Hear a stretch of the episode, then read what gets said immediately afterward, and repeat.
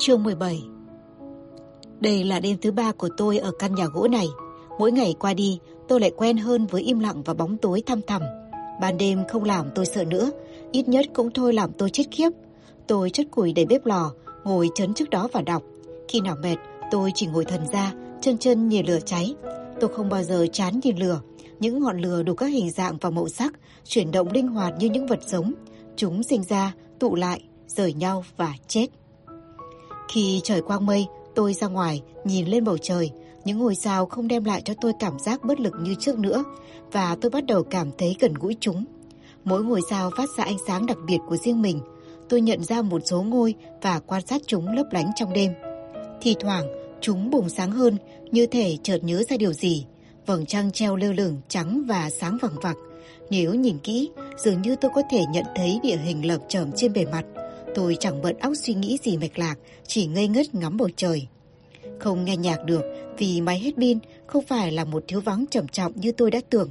Có biết bao âm thanh khác thay thế nó, tiếng chim líu lo, tiếng kêu của đủ loại côn trùng, tiếng róc rách của con suối, tiếng lá rào sạc, mưa rơi, một vật gì trườn trên mái lèo, đôi khi một tiếng động bí ẩn không tả nổi. Trước đây, tôi không hề biết thế giới lại đầy những âm thanh tự nhiên đẹp và nhiều đến thế. Cả đời cho đến tận bây giờ, tôi đã bỏ qua chúng. Tôi ngồi ngoài hiên hàng giờ, mắt nhắm nghiền không động đậy, lắng nghe không bỏ sót tiếng động nào quanh mình. Rừng cũng thôi không làm tôi sợ đến độ kiếp vía như trước và tôi đã bắt đầu cảm thấy hổ như gần gũi với nó, thậm chí kính trọng nữa. Tuy nhiên, tôi không mạo hiểm quá xa căn nhà gỗ và chỉ đi theo con đường mòn sẵn có mà thôi. Chừng nào tôi tuân thủ những quy tắc đó sẽ không có bất chắc gì quá đáng. Đó là điều quan trọng hãy tuân thủ các quy tắc. Rừng sẽ lặng lẽ chấp nhận anh, chia sẻ với anh phần nào sự yên bình và nét đẹp của nó. Nhưng nếu vượt qua ranh giới, những con thú rình núp trong im lặng sẽ chụp gọn anh trong những móng vuốt sắc như da của chúng. Tôi thường nằm dài trong khoảng trống nhỏ hình tròn để cho nắng tãi lên khắp người. Mắt nhắm nghiền, tôi thả mình cho nắng mơn man, tay giỏng lên đón tiếng gió rít qua các ngọn cây. Bao bọc trong hương rừng đằm ngát, tôi lắng nghe tiếng chim vỗ cánh, tiếng lá dương xỉ lao sao. Tôi thoát khỏi trọng lực, bồng bềnh trên mặt đất, chút xíu thôi, và trôi trong không trung. Tất nhiên, trạng thái này không kéo dài, đó chỉ là một cảm giác thoáng qua. Mở mắt ra là nó đã tan biến. Dẫu sao, đó vẫn là một trải nghiệm ngây ngất, có thể trôi bồng bềnh trên không. Có đôi ba lần mưa to, nhưng không kéo dài, và lần nào tôi cũng chuẩn chuồng lao ra tắm mưa. Đôi khi tập vã mồ hôi, tôi cởi quần áo tắm nắng ngoài hiên. Tôi uống rất nhiều trà, tập trung vào đọc sách. Khi ngồi ngoài hiên, lúc bên bếp lò, đọc đủ các loại, từ lịch sử, khoa học, chuyện dân gian, huyền thoại, xã hội học, tâm lý học, cả sách bìa nữa.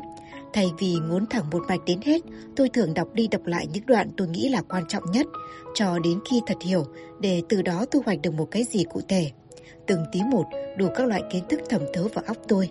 Tôi nghĩ giá có thể ở lại đây bao lâu tùy thích thì tuyệt biết mấy. Có bao nhiêu là sách trên các giá mà tôi muốn đọc và các đồ ăn thức uống thì vẫn còn ê hề.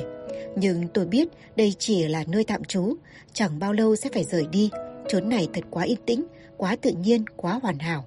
Tôi không xứng đáng với nó, ít nhất là chưa phải bây giờ.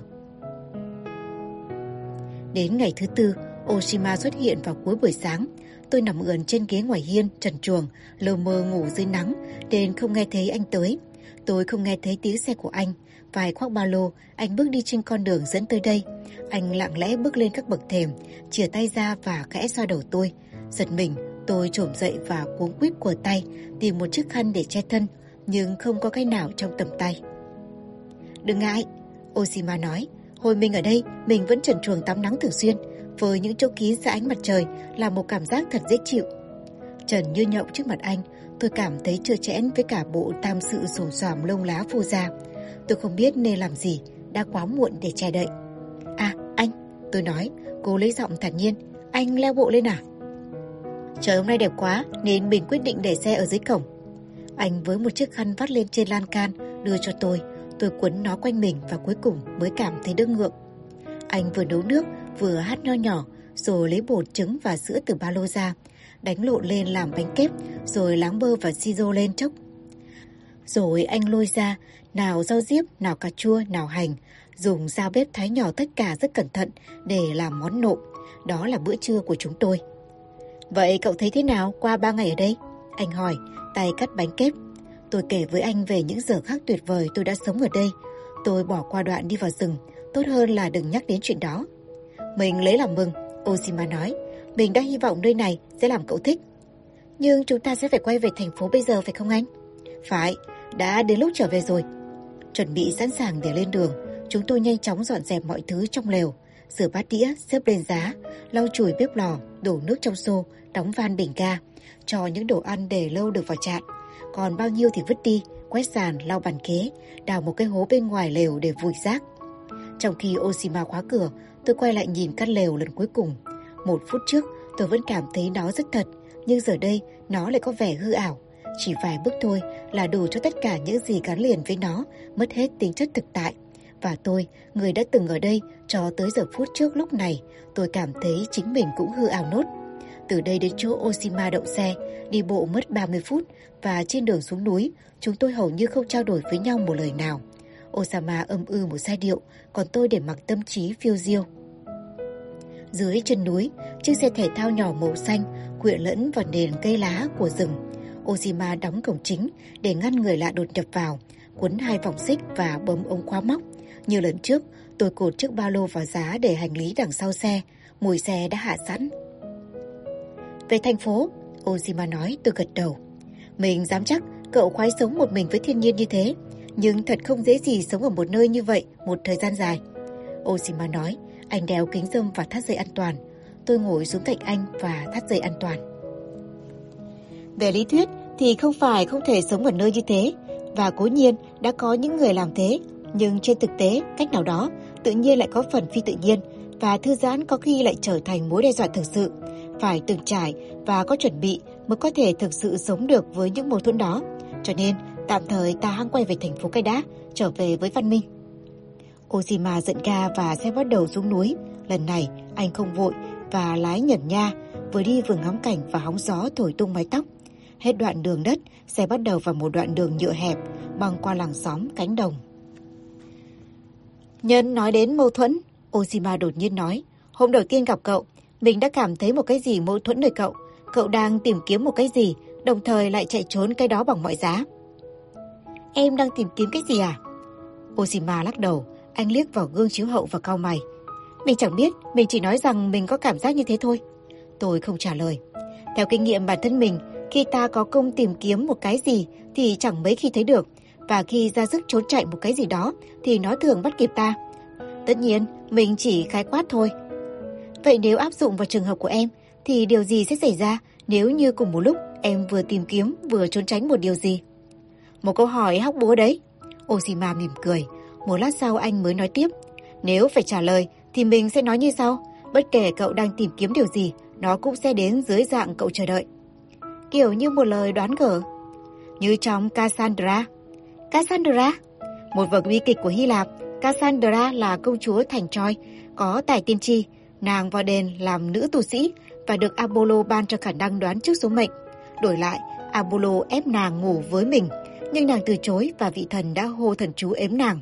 Các vị thần Hy Lạp mang nhiều tính chất huyền thoại hơn là tôn giáo, nghĩa là họ không có những khuyết điểm giống như con người, cũng nổi nóng, cũng thèm khát tình dục, cũng ghen tuông, cũng lú lẫn, tật gì cũng có.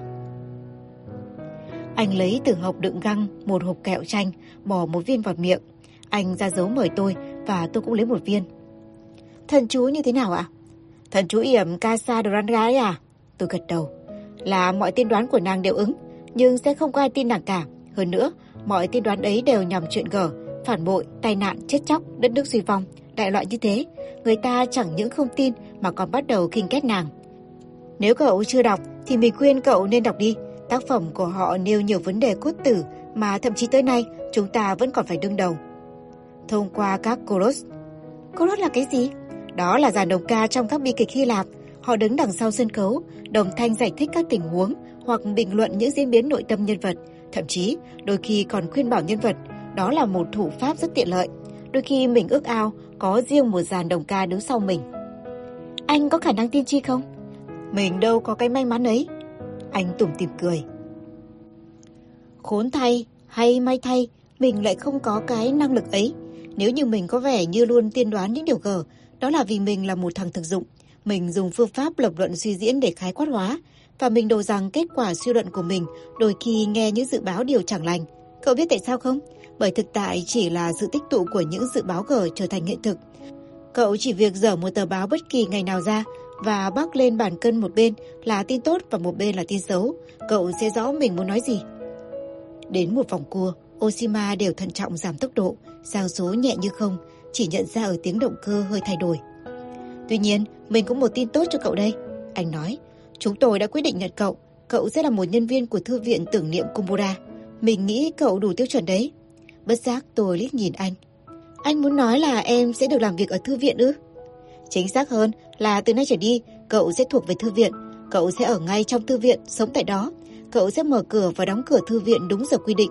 Như mình trước đây, cậu có vẻ là người có kỷ luật tự giác và khá khỏe mạnh, nên mình nghĩ công việc sẽ không quá vất vả đối với cậu. Cả cô Saeki lẫn mình về thể chất đều không khỏe lắm. Có cậu thêm chân thêm tay sẽ đỡ đần chúng mình rất nhiều. Ngoài ra, cậu chỉ giúp vào những công việc vặt hàng ngày thôi, không có gì đáng kể đâu.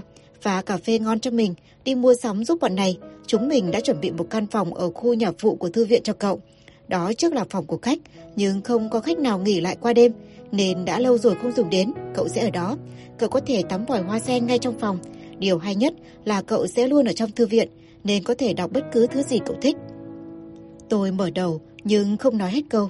Tại sao bọn mình làm thế chứ gì? Tất cả đều dựa trên một nguyên lý rất đơn giản. Mình hiểu cậu và cô Saeki hiểu mình, mình chấp nhận cậu. Còn cô Saeki chấp nhận mình, cho nên mặc dù cậu là một thiếu niên 15 tuổi bỏ nhà và xa lạ, cũng không thành vấn đề. Vậy cậu nghĩ thế nào? Sau một lát suy nghĩ tôi nói, tất cả những gì em tìm kiếm là một mái nhà che đầu. Lúc này đây, chỉ có cái đó là quan trọng. Em không thật sự hiểu thuộc về thư viện nghĩa là thế nào. Nhưng nếu nó có nghĩa là em có thể ở đấy, thì em rất cảm ơn. Ít nhất em cũng sẽ không phải đi đi lại lại hàng ngày bằng xe lửa nữa. Vậy là ngang ngũ nhé. Oshima nói, ta hãy đến thư viện để cậu có thể trở thành một bộ phận thuộc về nó. Chúng tôi theo xa lộ qua một số thị trấn, qua một pano to tướng quảng cáo cho một công ty tín dụng, một trạm xăng với những trang trí lòe loẹt, một cửa hàng ăn uống với những phòng kính, một khách sạn ái tình bắt trước kiểu một lâu đài ở châu Âu, một cửa hàng cho thuê băng video đã phế bỏ còn trơ lại tấm biển, một phòng chơi pachinko và bãi đỗ xe rộng mênh mông. Những siêu thị 7-Eleven, Yoshinoya, Denny thực sự tồn tại bắt đầu xung quanh chúng tôi. Tiếng zip phanh hơi của những xe tải 18 bánh, tiếng còi, tiếng xả khí, tất cả những thứ mới vừa đây còn gần gũi với tôi. Ngọn lửa trong bếp lò, những vì sao lấp lánh, cái tĩnh lặng của khu rừng giờ biến mất tâm, thậm chí tôi thấy khó mà hình dung ra chúng. Có một đôi điều cậu cần biết về cô Saeki, Oshima nói. Hồi nhỏ mẹ mình và cô Shiaki là bạn cùng lớp rất thân nhau. Mẹ mình kể rằng bà là một nữ sinh xuất sắc, luôn đạt điểm cao, thuộc loại giỏi trong môn tập làm văn, thể dục thể thao và còn chơi dương cầm rất hay nữa. Làm bất cứ cái gì bà cũng nhất, lại xinh đẹp nữa. Tất nhiên, bây giờ bà vẫn là một phụ nữ kiều diễm. Tôi gật đầu. Khi còn ở tiểu học, cô Saeki đã có người yêu, con trai lớn của gia đình Kumura trên thực tế là có họ Sa. Hai người cùng tuổi rất đẹp đôi, y như Romeo và Juliet vậy. Hai nhà ở gần nhau, họ luôn xoắn suýt bên nhau không rời. Và khi đến tuổi trưởng thành, họ yêu nhau thực sự, cả thể xác lẫn tâm hồn hòa làm một. Ấy là theo lời mẹ mình nói vậy. Chúng tôi dừng xe trước một đèn đỏ và Oshima ngước nhìn trời. Khi đèn bật xanh, anh giận ca và chúng tôi vượt một chiếc xe chở xăng. Cậu có nhớ những gì mình nói với cậu ở thư viện không? Về chuyện con người ta cứ loanh quanh đi tìm cái nửa kia của mình ấy. Cái đoạn được, cả, được cái cái và được cái ấy à? Phải, chúng ta long đong lận đận đi tìm cái nửa kia của chúng ta một cách tuyệt vọng. Nhưng cô Saeki và chàng trai của mình thì không phải làm thế. Họ sinh ra đã có cái nửa kia ngay trước mặt mình. Vâng, họ thật may mắn. Oshima gật đầu. Đúng vậy, đến một mức độ nào đó. Anh ta đưa tay xoa xoa cằm như để kiểm tra xem cạo có tốt không. Không có vết dao cạo nào trên da, nhãn xứ. Năm 18 tuổi chàng trai lên Tokyo để vào đại học. Chàng đã điểm cao và muốn theo một chuyên khoa. Chàng cũng muốn được tận mắt thấy thủ đô to đẹp như thế nào. Nàng thì vào một trường đại học của tỉnh nhà học chuyên khoa piano. Đây là một địa phương bảo thủ và nàng lại xuất thân từ một gia đình truyền thống chủ nghĩa. Nàng là con một, cha mẹ nàng không muốn để con gái đi Tokyo. Vậy là lần đầu tiên trong đời hai người xa nhau. Cứ như Thượng Đế đã tách đôi họ bằng một lưỡi dao vậy. Dĩ nhiên là ngày nào họ cũng viết thư cho nhau. Có thể việc chúng mình thử xa nhau thế này lại là tốt cũng nên. Chàng viết cho nàng. Như vậy chúng mình có thể thực sự hiểu chúng mình cần cho nhau đến độ nào. Nhưng nàng không tin thế. Nàng biết họ gắn bó keo sơn với nhau đến mức không cần phải thử thách quan hệ đó bằng một cuộc phân ly. Mối cơ duyên của họ là tiền định, cả triệu mới có một không thể chia lìa. Nàng tuyệt đối tin chắc thế, nhưng chàng thì không, hoặc có thể chàng cũng tin thế nhưng không chịu chấp nhận. Thế là chàng cứ đi Tokyo, chàng nghĩ rằng vượt qua một số trở ngại sẽ càng củng cố thêm tình yêu của họ với nhau, đàn ông đôi khi vốn thế. Năm 19 tuổi, cô Saeki viết một bài thơ, tự phổ nhạc và vừa hát vừa đệm piano. Đó là một giai điệu đẹp buồn và ngây thơ. Mặt khác, ca từ lại mang tính chất tượng trưng, đầy suy tưởng và trừu tượng. Sự tương phản ấy khiến cho bài hát có hồn và có sức truyền cảm trực tiếp. Tất nhiên, toàn bộ bài hát cả nhạc lẫn lời thể hiện nỗi buồn nhớ người yêu phương xa. Cô có hát cho một số người nghe xăm ba lần. Bình thường cô là người nhút nhát, nhưng cô thích hát và thậm chí đã từng tham gia một ban nhạc dân gian ở trường đại học. Có người cảm kích với bài hát đã thu một băng demo gửi cho một người bạn là giám đốc một công ty thu băng đĩa. Ông này rất thích bài hát, bèn mời cô lên studio của họ ở Tokyo để thu. Đó là lần đầu tiên cô đến Tokyo và cô đã có dịp gặp người mình yêu. Tranh thủ thời gian giữa những buổi thu, họ có thể yêu nhau như xưa. Theo mẹ mình, họ đã có quan hệ tình dục từ hồi 14 tuổi. Cả hai đều sớm phát triển và cũng như nhiều đứa trẻ phát triển. Họ khó có thể thành người lớn, cứ như là họ vĩnh viễn ở tuổi 14-15 vậy. Họ cuốn quýt với nhau và lại có thể cảm thấy tình yêu của họ mãnh liệt đến nhường nào. Cả hai đều chưa bị bất cứ ai khác hấp dẫn. Ngay cả khi họ xa nhau, cũng không có ai khác xen vào giữa được.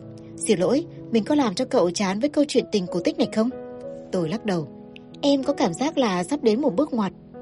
Đúng, Oshima nói. Cái hay của các câu chuyện là ở chỗ đó một bước ngoặt, một xoay chuyển tình thế bất ngờ. Hạnh phúc thì chỉ có một loại, nhưng bất hạnh thì đến dưới mọi dạng mọi cỡ. Như Tolstoy đã nói, hạnh phúc là ngụ ngôn, bất hạnh là chuyện đời. Dù sao đi nữa, đĩa hát được tung ra thị trường và thành công lớn, số đĩa bán được liên tục tăng 1 triệu, 2 triệu. Mình không nhớ chắc con số chính xác, bất kể thế nào, đó là một con số phá mọi kỷ lục của thời bấy giờ. Hình của cô in trên bìa đĩa, một hình cô chụp ngồi trước một chiếc piano cánh rơi trong studio mỉm cười với ống kính. Vì cô chưa sáng tác bài hát nào khác nên mặt B của đĩa vẫn là bài đó dưới dạng khí nhạc, piano và dàn nhạc. Tất nhiên, phần piano do cô đảm nhiệm, một cuộc trình diễn xuất sắc, đó là vào khoảng năm 1970 gì đó. Hồi đó, từ trung ương đến địa phương, đài nào cũng phát đi phát lại bài ấy. Dạo ấy mình chưa đẻ, nên mọi chuyện đều do mẹ mình kể lại. Đó là bài hát duy nhất của cô, với tư cách là ca sĩ chuyên nghiệp. Cô không cho ra thêm đĩa nào nữa. Em không biết mình đã bao giờ được nghe bài hát này chưa? Cậu có hay nghe đài không? Tôi lắc đầu, tôi hầu như không bao giờ nghe đài. Vậy thì chắc là cậu chưa nghe bao giờ rồi. Trừ phi trong một chương trình hồi cố, nhưng đó là một bài hát tuyệt vời. Mình có bài đấy trong đĩa CD và thỉnh thoảng vẫn nghe lại. Tất nhiên là vào những lúc không có mặt cô Saeki. Bà ghét mọi thứ gợi nhớ đến nó. Bà không thích ai gợi lại quá khứ. Tên bài hát là gì? Kafka bên bờ biển. Oshima nói. Kafka bên bờ biển à? Phải, Kafka Tamura, cùng tên với cậu, một sự trùng hợp kỳ lạ phải không? Nhưng Kafka không phải là tên thật của em, tuy nhiên Tamura thì đúng là họ của em. Nhưng chính cậu đã chọn cái tên Kafka. Tôi gật đầu, tôi đã quyết định từ lâu rằng đó sẽ là cái tên phù hợp với con người mới của tôi. Mình nghĩ đó là điểm mấu chốt đấy. Oshima nói, người yêu của Saeki chết năm 20 tuổi. Oshima kể tiếp, đúng vào lúc Kafka bên bờ biển trở thành một hit Trường đại học của anh bãi khóa trong thời kỳ sinh viên nổi loạn và phải đóng cửa. Một đêm, vào khoảng trước 10 giờ, anh mang đồ tiếp tế đến cho một người bạn ở chiến lũy. Các sinh viên chiếm giữ trường tưởng lầm anh là thủ lĩnh của nhóm đối lập. Quả là rất giống người đó, liền bắt anh. Trói vào một cái ghế và tra hỏi anh như tra hỏi một tên gián điệp. Anh cố giải thích rằng họ đã lầm, nhưng mỗi lần anh mở miệng, họ lại quát anh bằng một cây gậy hoặc một cái ống bằng thép khi anh gục xuống sàn, họ vẫn dùng ủng đá anh túi bụi. Anh chết vào lúc rạng sáng, sọ hõm sâu, xương sườn gãy nát, rách cả hai lá phổi. Họ vứt xác anh ra ngoài phố như một con chó chết. Hai ngày sau, theo yêu cầu của nhà trường, lực lượng vệ binh quốc gia tới và trong vòng vài giờ dẹp xong cuộc giấy loạn. Nhiều sinh viên bị bắt và kết tội giết người. Họ nhận tội và bị đưa ra xét xử, nhưng vì đó không phải là hành động có mưu tính trước, nên hai trong số bọn họ bị khép tội giết người không chủ định và chỉ chịu án tù ngắn hạn. Thành thử cái chết của anh hoàn toàn vô nghĩa. Saeki tôi hẳn không bao giờ hát nữa. Cô giam mình trong phòng và không muốn trò chuyện với ai, kể cả qua điện thoại. Cô không đến dự đám tang của anh và bỏ học luôn. Sau vài tháng, người ta đột nhiên nhận ra rằng cô không còn ở thành phố nữa. Không ai biết cô đi đâu hoặc làm gì. Cha mẹ cô từ chối, không muốn nói đến chuyện này. Có lẽ họ cũng không biết cô đang ở đâu. Cô biến mất tâm, ngay cả bạn thân nhất của cô, mẹ Oshima, cũng không nắm được manh mối nào. Người ta đồn rằng sau một lần tự tử không thành trong rừng sâu gần núi Fuji, cô đã được đưa vào một bệnh viện tâm thần. Một số người khác lại nói một người bạn của bạn họ đã trông thấy cô trên đường phố Tokyo. Theo người này, cô đã trở thành nhà văn hay gì gì đó ở Tokyo. Lại có tin đồn khác là cô đã lấy chồng và có một con. Tuy nhiên, tất cả những tin đó đều vô căn cứ, không có gì làm bằng chứng. 25 năm trôi qua, bất kể trong suốt thời gian ấy, cô ở đâu hay làm gì, Saeki cũng không gặp khó khăn về tiền nong. Tiền tác quyền của các ca bên bờ biển được đưa vào một tài khoản ngân hàng và ngay cả sau khi nộp thuế vẫn còn lại một con số đáng kể. Mỗi lần bài hát được phát trên đài hay được đưa vào một chương trình hồi cố, cô đều được hưởng tác quyền, cho nên cô có thể dễ dàng sống ẩn giật, xa hẳn trốn phồn hoa đô hội. Phải chăng gia đình cô giàu có và cô lại là con một? Đột nhiên, 25 năm qua, cô Saeki xuất hiện trở lại ở Takamatsu. Lý do bề ngoài là về chịu thăm mẹ. Cha bà đã mất 5 năm trước, song bà đâu có về. Bà làm một lễ cầu siêu nhỏ cho mẹ, rồi sau khi mọi chuyện êm xuôi, bán ngôi nhà nơi bà đã ra đời và lớn lên. Bà mua một căn hộ ở một khu yên tĩnh trong thành phố và dường như muốn định cư hẳn ở đó. Sau đó một thời gian, bà đã có những cuộc nói chuyện với gia đình Komura. Sau cái chết của người con trai cả, ý trung nhân của Saeki, chủ gia đình là người em trai kém anh 3 tuổi. Không ai biết đích xác họ bàn với nhau những gì trong các cuộc nói chuyện tay đôi. Kết quả là cô Saeki trở thành người đứng đầu thư viện Komura. Ngay cả bây giờ bà vẫn mảnh rẻ, vẫn đẹp và vẫn có cái dáng vẻ thông minh, nền nã như ta thấy trên bìa bọc đĩa cắp ca bên bờ biển. Duy chỉ thiếu nụ cười đẹp tươi ngây thơ. Đành rằng thi thoảng bà vẫn mỉm cười, một nụ cười thật duyên dáng nhưng chỉ thoáng qua, không bao giờ đậu lại. Một bức tường cao vô hình rào quanh bà khiến mọi người phải đứng cách một sải tay. Sáng sáng, bà lái chiếc xe xám đến thư viện và tối lại lái về. Trở về thành phố quê hương, cô Saeki rất ít đi lại với bà con, bạn bè cũ. Nếu tình cờ gặp nhau, bà lịch sự tiếp chuyện, nhưng hiếm khi đi quá một vài đề tài vô thưởng vô phạt. Nếu thẳng hoặc đụng chạm đến chuyện quá khứ, nhất là lại liên quan đến bản thân, lập tức bà khéo léo lái sang chuyện khác. Bà bao giờ cũng lịch sự hòa nhã, nhưng lời lẽ không còn cái tò mò háo hức thuở xưa. Tình cảm đích thực của bà, ví như điều đó vẫn còn ẩn sâu tận đáy lòng. Trừ trường hợp cần có quyết định về một vấn đề thiết thực, bà không bao giờ phát biểu ý kiến cá nhân về bất cứ điều gì. Bà ít khi nói về bản thân mình, mà thường lắng nghe người khác nói và nhiệt thành gật đầu tán thưởng. Nhưng nhiều người đã bắt đầu cảm thấy không thoải mái khi nói chuyện với bà, như thể họ ngờ ngợ rằng mình đang làm phí thời giờ của bà, đột nhập vào thế giới riêng tư phong nhã và trang nghiêm của bà. Về cơ bản, cảm giác ấy là đúng, Vậy là ngay cả khi trở về định cư ở thành phố quê hương, bà vẫn là một ẩn số, một phụ nữ phong nhã với một màn bí mật tinh tế bao quanh. Có một cái gì nơi bà khiến người ta khó tiếp cận. Ngay cả gia đình Komura trên danh nghĩa là chủ của bà cũng giữ một khoảng cách. Cuối cùng Oshima được tuyển vào làm việc ở thư viện và trở thành trợ lý của bà. Dạo ấy Oshima đã thôi học nhưng chưa đi làm, chỉ ở nhà đọc sách và nghe nhạc. Trừ một số người thường cùng trao đổi với anh qua thư điện tử, Oshima hầu như không có bạn. Vì chứng bệnh máu không đông, anh mất khá nhiều thời gian đến khám chuyên khoa ở bệnh viện hoặc dạo quanh thành phố trong chiếc Mazda Miata. Và trừ những lần khám định kỳ tại bệnh viện Đại học Hiroshima và đôi lần tới ở căn nhà gỗ trong vùng núi Kochi, anh không bao giờ ra khỏi thành phố. Chẳng phải là anh không bằng lòng với cuộc sống này. Một hôm, mẹ Oshima tình cờ giới thiệu anh với cô Seaki và hai cô cháu lập tức quý mến nhau. Ý tưởng làm việc ở thư viện hấp dẫn Oshima. Chẳng bao lâu anh trở thành người duy nhất mà Saeki tiếp xúc hàng ngày và cùng trò chuyện. Ngay kể em có cảm giác cô Saeki trở về đây cốt để phụ trách thư viện. Tôi nói, mình cũng nghĩ thế. Đám tang mẹ bà chỉ là cơ hội để trở về. Thành phố quê hương đầy những kỷ niệm chua sót, cho nên mình nghĩ việc trở về này ắt hẳn là một quyết định khó khăn đối với bà. Tại sao thư viện lại quan trọng đến thế với bà?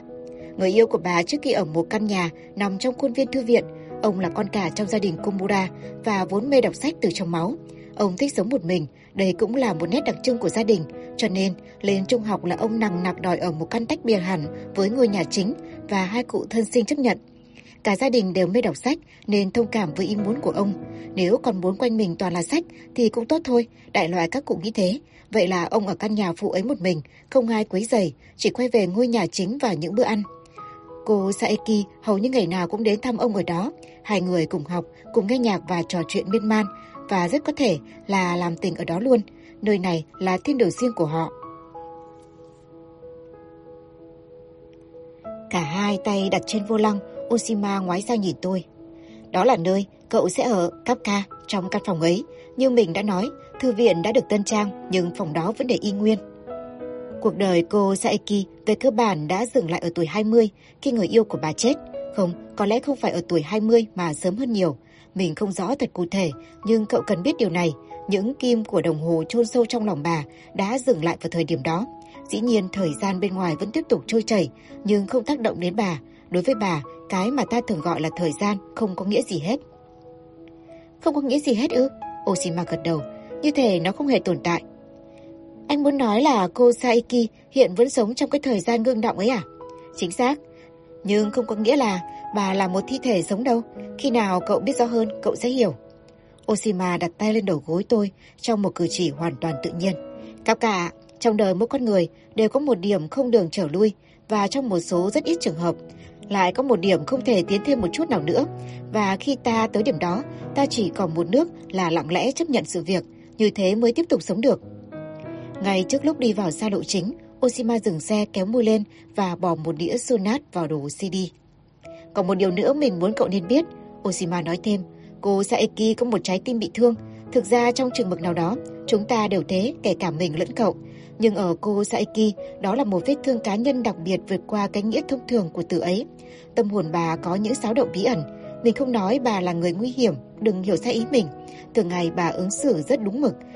Có lẽ còn chỉn chu hơn mọi người mình biết. Bà duyên dáng, sâu sắc, thông minh. Nhưng đừng lo lắng nếu thi thoảng cậu nhận thấy một điều kỳ dị ở bà. Kỳ dị? Tôi không thể không hỏi, Oshima lắc đầu. Mình thực sự quý mến và kính trọng cô Saiki. Mình dám chắc rồi đây, cậu cũng sẽ chia sẻ những tình cảm ấy với mình. Đây không thực sự là một câu trả lời cho câu hỏi của tôi. Xong Oshima không nói thêm gì nữa. Anh sang số rất đúng lúc, giận ga và vượt một chiếc xe tải nhỏ trước khi đi vào một đường hầm. Nếu có thể, rất mong nhận được sự donate ủng hộ của các bạn. Thông tin donate có để ở dưới phần miêu tả để có thêm kinh phí duy trì việc đọc. Xin cảm ơn các bạn rất nhiều. Xin chào và hẹn gặp lại.